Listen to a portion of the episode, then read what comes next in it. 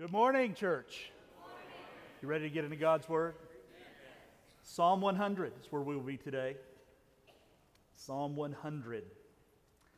I know tomorrow is Halloween. We have a lot of activity that's going to be happening out in the neighborhoods through our trunk or treat uh, emphasis. And uh, we're excited for you and for those who are, who are going to be participating. I'd encourage you to be praying for all of that as we're now entering into uh, the season of seasons. Uh, and I guess, you know, Christmas is fast approaching. I, I, how do I know this? I was walking in, just three weeks ago, walked into a major department store in South Florida, and the entire store was dressed from, from head to toe in Christmas. And uh, I, I asked one of the attendants, one of the workers there, how long that they had had things up, and they said uh, the, October the 1st, they had all of their Christmas decorations up.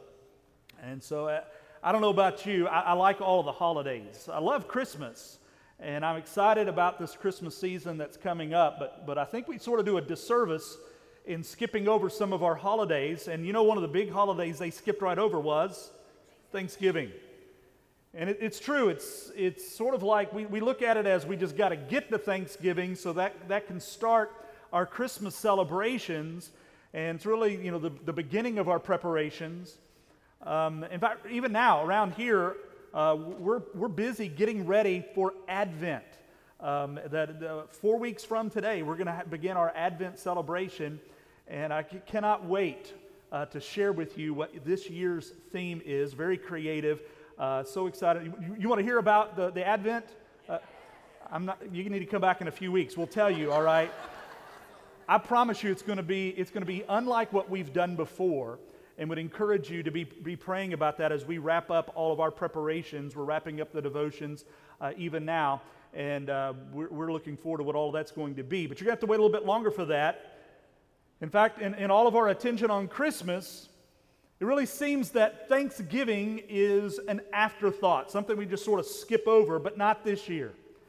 This year, we're going to spend some time camped out on the, on the idea of being grateful and being thankful and we're going to give Thanksgiving its due attention.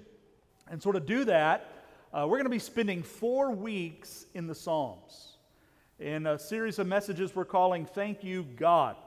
And uh, because, you know, the, the call to be thankful is found throughout the scriptures. You'll see it in both, both testaments, but especially in the Psalms. Remember, the, the Psalms was, was the songbook of the Old Testament saints. And uh, so you'll find in many places references to gratitude and thanksgiving throughout the, the Psalms.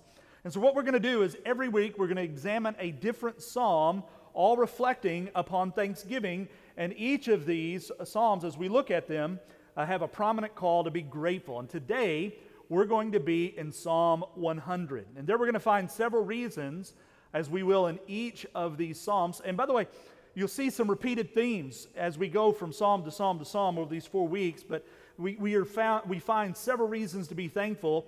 And here in this particular chapter uh, of, of the book of Psalms, this particular psalm, we will find three reasons uh, to be grateful. And we'll see it here as we read it together. So, once you stand with me, let's read these five verses from Psalm 100.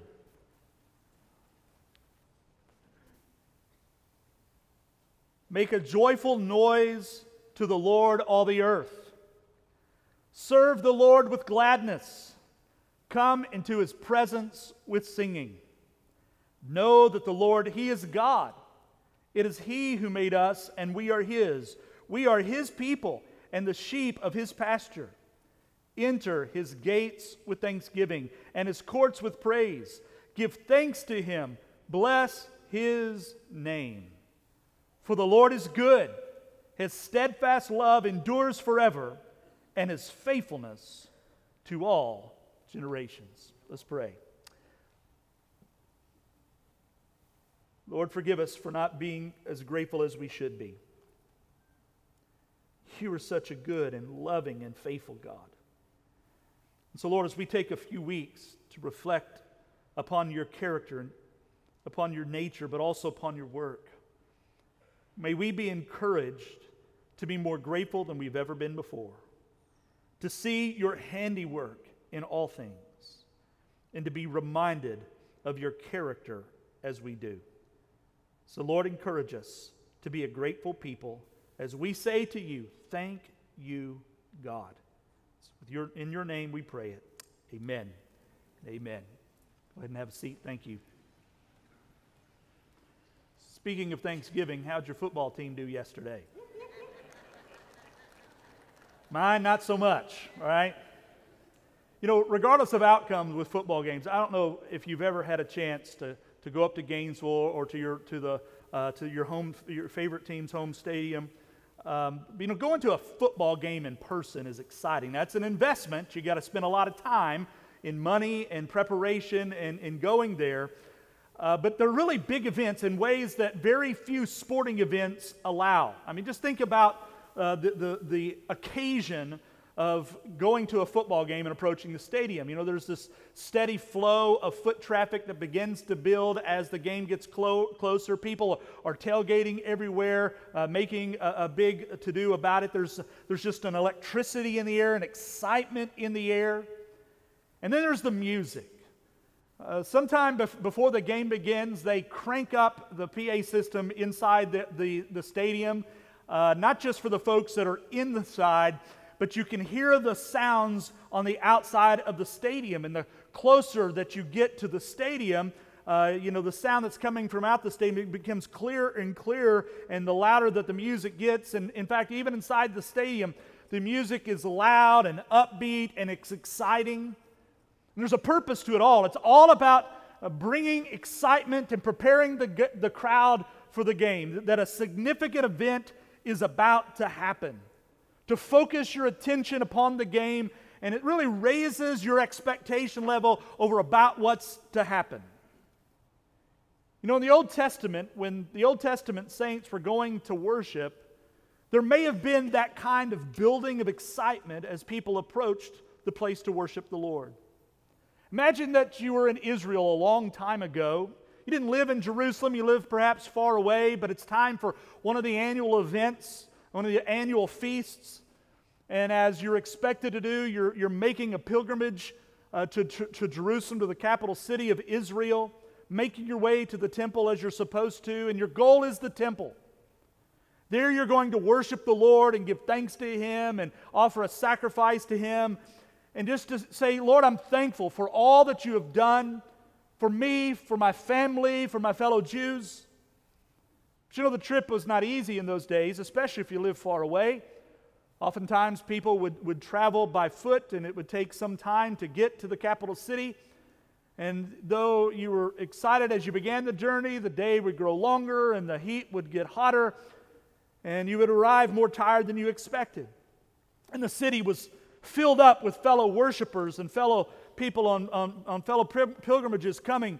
And so the crowds were growing and growing. And you're finding it yourself harder and harder to make your, your way through the crowd the closer you got to the temple. And you've got this animal that you're going to sacrifice, you're trying to pull behind you. And you can feel your frustration level growing with each step. Maybe this is sort of like some of you getting to church this morning, I don't know. But as you're drawing near to the temple, that's when you begin to hear it.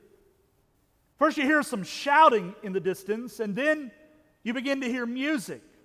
And as you approach the entrance, you see singers who are beckoning you to enter into worship. They're lifting up a song of praise, prompting you to join in the worship.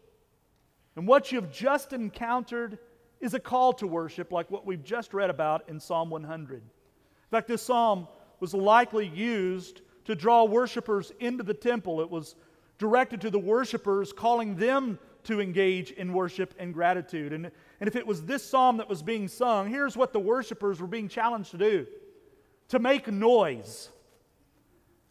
Joyful noise, nonetheless, but to make noise, to be excited about what is about to happen, to serve the Lord with gladness. So, serving was a part of their worship, to, to come into His presence, and yes, to sing, but also to know to know that the Lord, He is God, and that He is the one who has made us, that we belong to Him. We are His, we are His people, and we are the sheep of His pasture.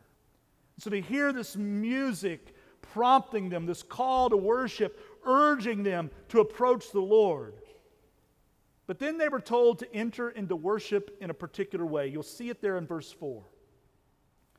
Enter his gates with thanksgiving. Enter his gates with thanksgiving and his courts with praise. Are you a thankful person? Do you know how to, to demonstrate it? I admit this is one of my areas I, I struggle uh, in some ways, but, but part of that I think comes out of who I am. I'm, not, I'm the kind of person that doesn't expect people to thank me. It's not a, not a necessary thing for me. And part of it is just my mindset is I believe in duty. You know, you do what you're supposed to do, and you do it whether you receive uh, thanksgiving or not, appreciation or not. And so you may be like me, you may struggle a little bit with being thankful, expressing it. But you know, that's no excuse because the scriptures exhort us to live our lives with thanksgiving, especially thanksgiving to God. But do we really do that? Do we truly live our lives with, expe- with, with uh, expressions of thanksgiving? When you walked into this place this morning, did you enter into this place of worship with thanksgiving? Was that were those thoughts upon your mind?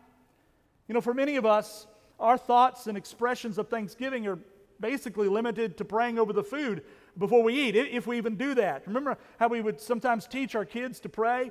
God is great and God is good. Let us thank Him for the food, right? I'm not saying that you're wrong if you taught your kid to do that, but you know, doesn't God deserve a little bit more than lip service when it comes to our Thanksgiving? Doesn't He deserve more of our sincere appreciation and more than just praying a Thanksgiving over our food?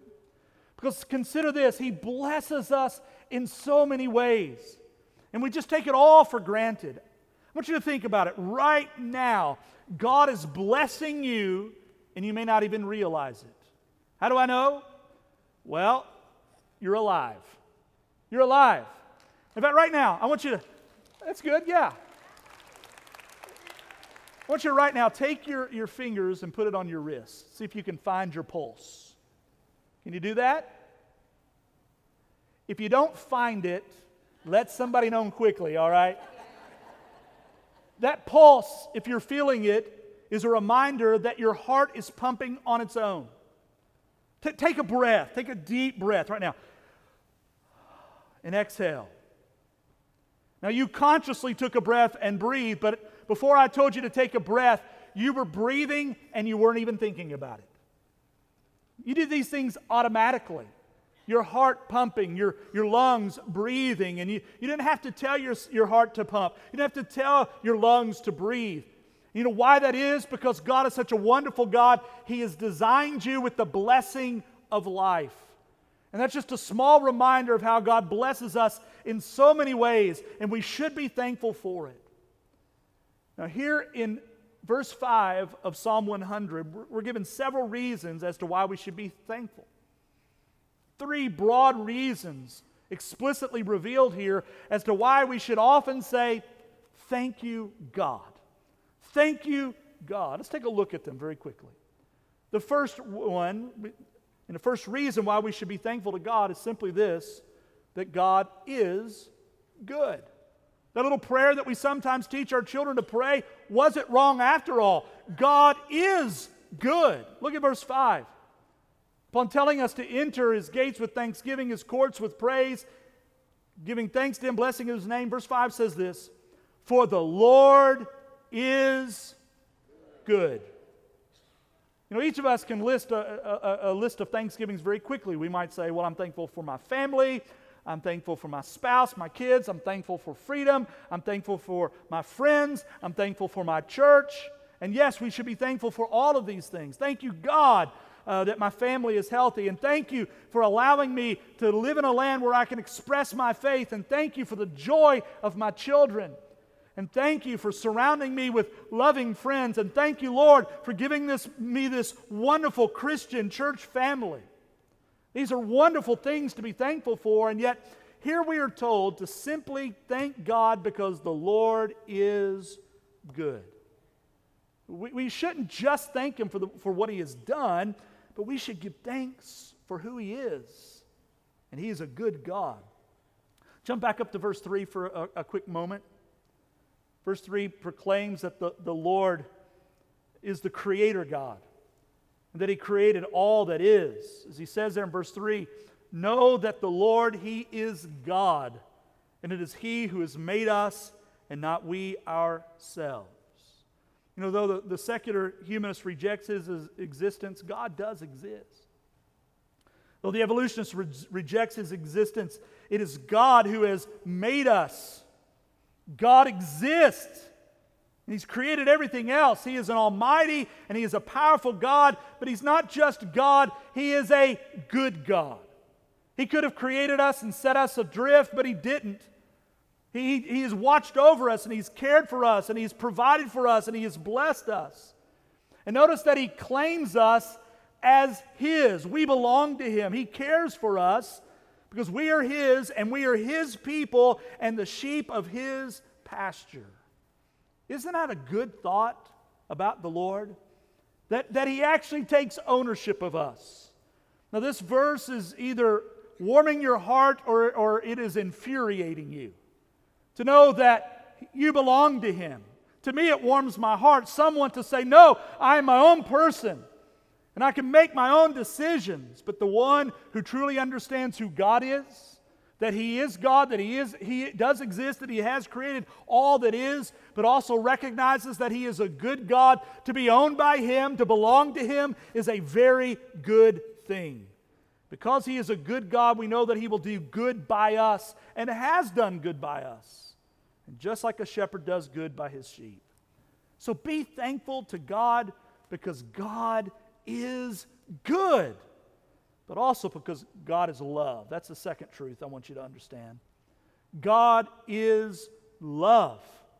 We, we give thanks to him. We bless his name. Verse 5 For the Lord is good, and his steadfast love endures forever.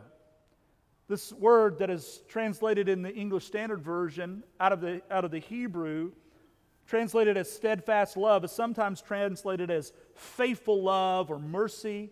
It comes from the Hebrew word chesed, which means loyal love. It has a range of meanings, but it's not, you know, we, we've sort of messed up the word of love by giving it all, all kinds of broad meanings.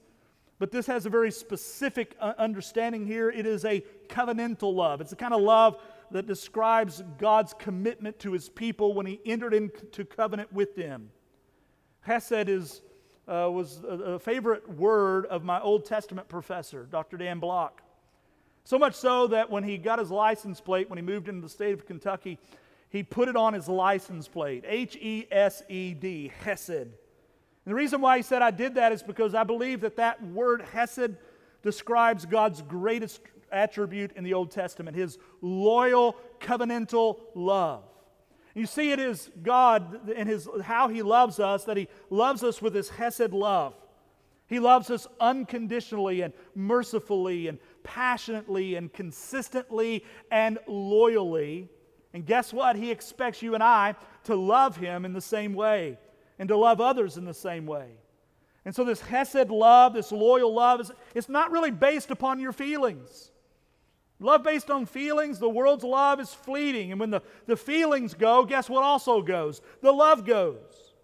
It's, it's like this cartoon I once saw where a, a, of a couple that are getting married, the, and the pastor is there, and he says to the bridegroom, Do you take this woman to be your lawfully wedded wife for, for better or for worse, for richer or poorer? in sickness or in health. And then the bride interrupts very quickly, Please, sir, you're going to talk him out of it. God's love is not something he can be talked out of. He is committed, he is faithful, and he is loyal.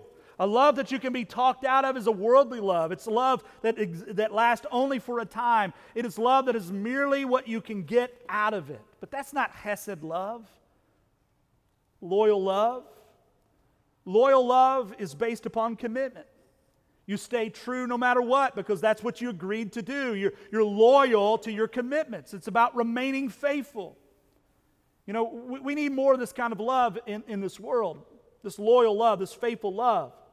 We need to see Hesed love in our marital relationships because so many today really don't understand what it means to be loyal in marriage. We need Hesed love in our parenting relationships. Parents, you need to cultivate loyalty with your children. Spending time with them and investing in them, leading them, even when it's not easy. And yes, kids, I know you're in the room. You also need chesed love for your parents. You need to be loyal to your mo- mother and your father, even when you disagree with them. Even when you think they don't know what they're talking about. They probably do. They're looking out for your best interest, even though you may not see it. You know, we need this chesed love, this loyal love in all of our relationships, in our family relationships, in our church relationships, in our business relationships, and in our relationships with our neighbors, knowing that it will make a tremendous difference in our lives and in theirs. So, where, where do we get this loyal love? You know, it's from God Himself. God Himself first loved us with this chesed love, with loyal love. And one last truth about God and our thanksgiving toward Him and why we should say thank you, God. And very closely related to His loyal love, and this is the truth that God is faithful. Verse 5 again, we're to give thanks to Him, for the Lord is good, His steadfast love endures forever, and His faithfulness to all generations. He is faithful. He's not just faithful in the moment, He is faithful to all generations. It means that he's always been faithful, never wavering. It's hard to imagine, but we're now about to approach 20 years since the space shuttle Columbia disintegrated over the sky over the skyline in Texas almost 20 years ago in February it happened February 2003 the space shuttle had entered into the atmosphere and uh, there was one of the, the, the protective blocks insulation blocks that sort of became loose as it was coming through the atmosphere, and it caused uh, some fire to go in behind the, the protective covering, and it just disintegrated across hundreds of miles in Texas within a few seconds after entering. The space shuttle's commander was a man by the name of Rick Husband, and uh, it was his wife, Evelyn, who was in, at Cape Canaveral when they were waiting for the, the, air, the, the shuttle to make its way across Florida and land there on the Space Coast when the officials there quickly gathered the family who were in front of the, the cameras and, and shut, shuttled, shuttled them out of the room very quickly, her and her kids and the other uh, families of those who were on that uh, space shuttle. A year later, Evelyn was reflecting upon what had happened that day and she remembers the occasion of watching and looking into the face of her children, a boy and a girl, ages 7 and 12, and knew that their lives were changing, and she knew how much this tragedy was going to impact them. But she also knew that in the midst of intense suffering, as a faithful follower of Christ, she knew that God is faithful. She said, reflecting one year later, she said this. She said, Deep inside, I knew God was going to walk me through this somehow. I knew it because he had walked with me through other crises earlier in my life.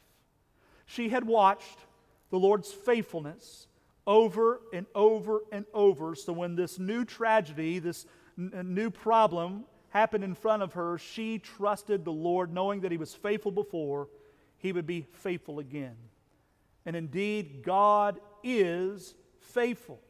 And if He is faithful, that means that He is worthy of our trust. God is good, God is love, God is faithful. That's, that's a pretty good summary of the character and nature of God, is it not?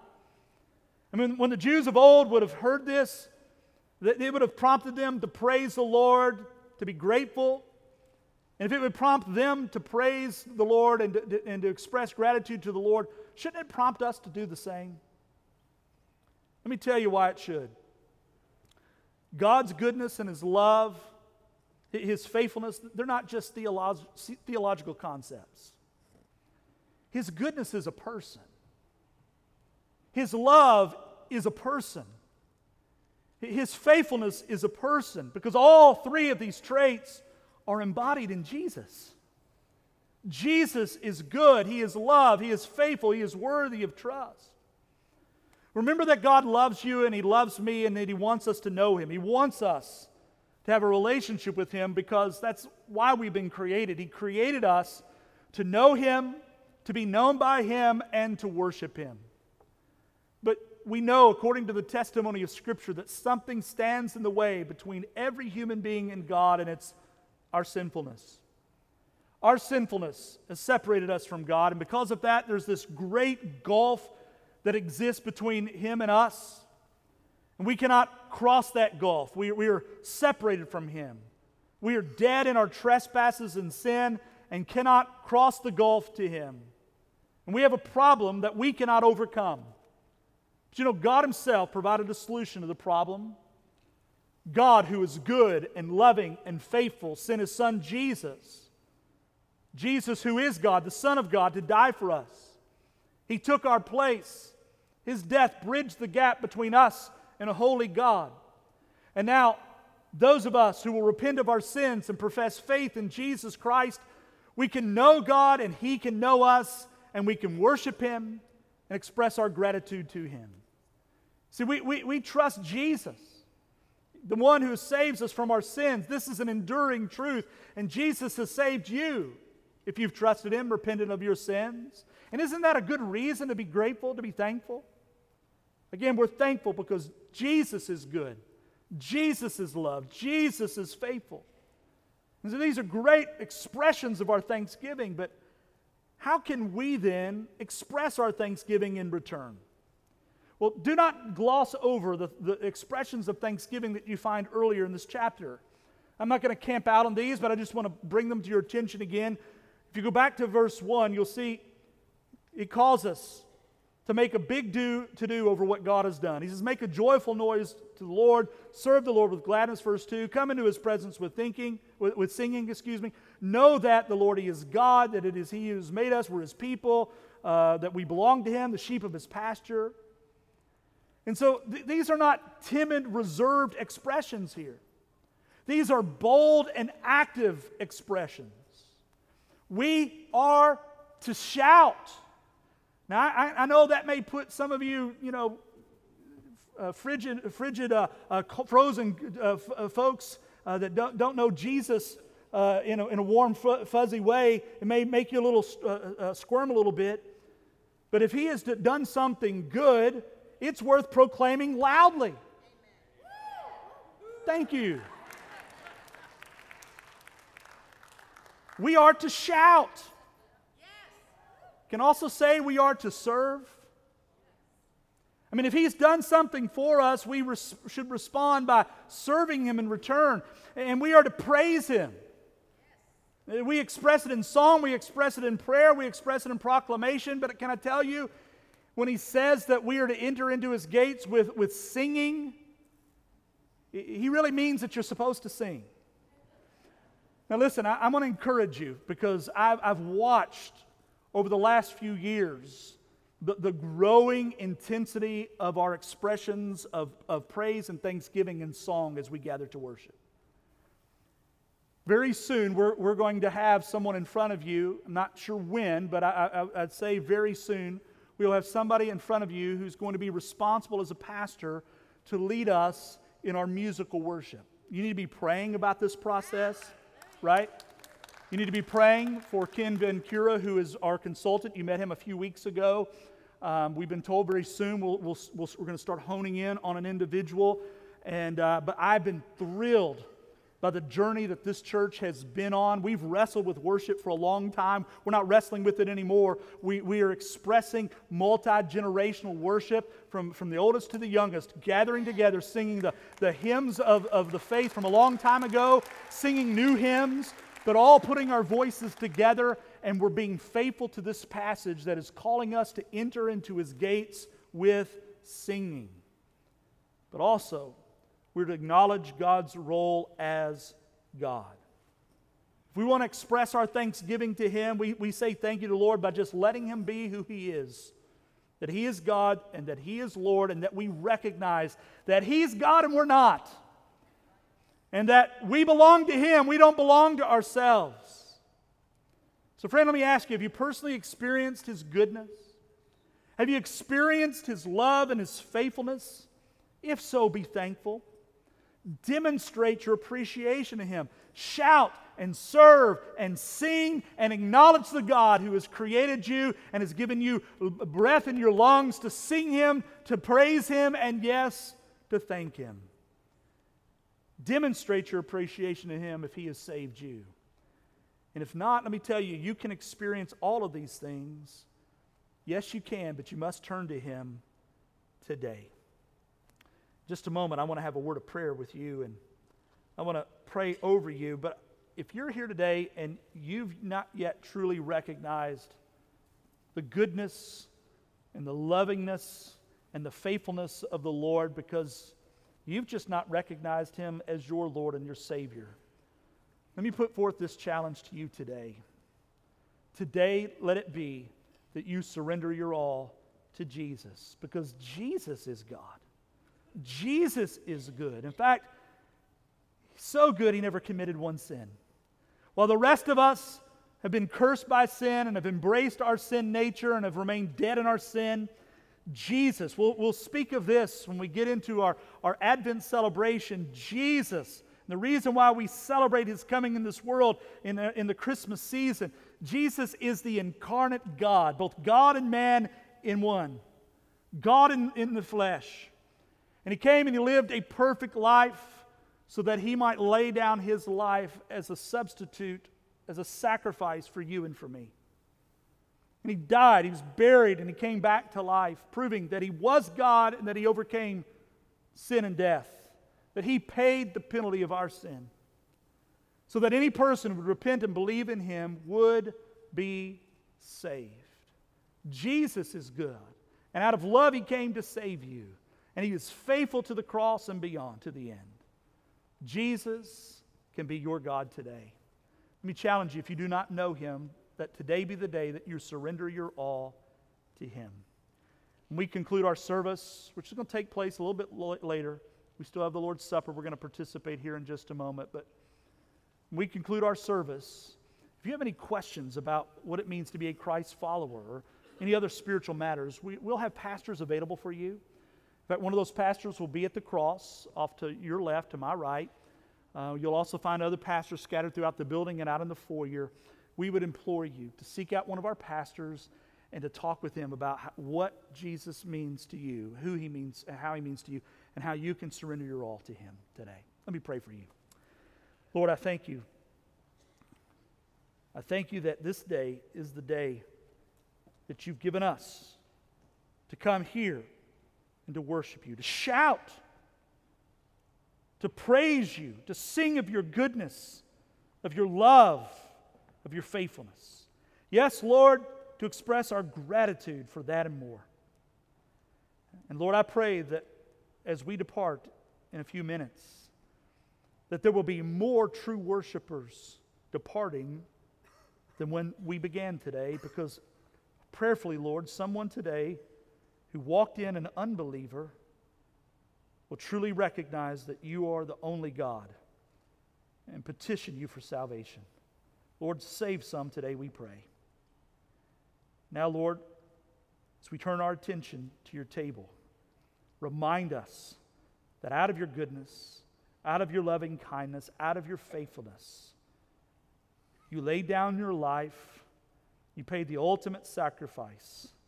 And Lord, for that, there's no greater thing for us to be grateful. So let us worship you with gratitude as we take of the table, we pray. In Jesus' name we pray it. Amen.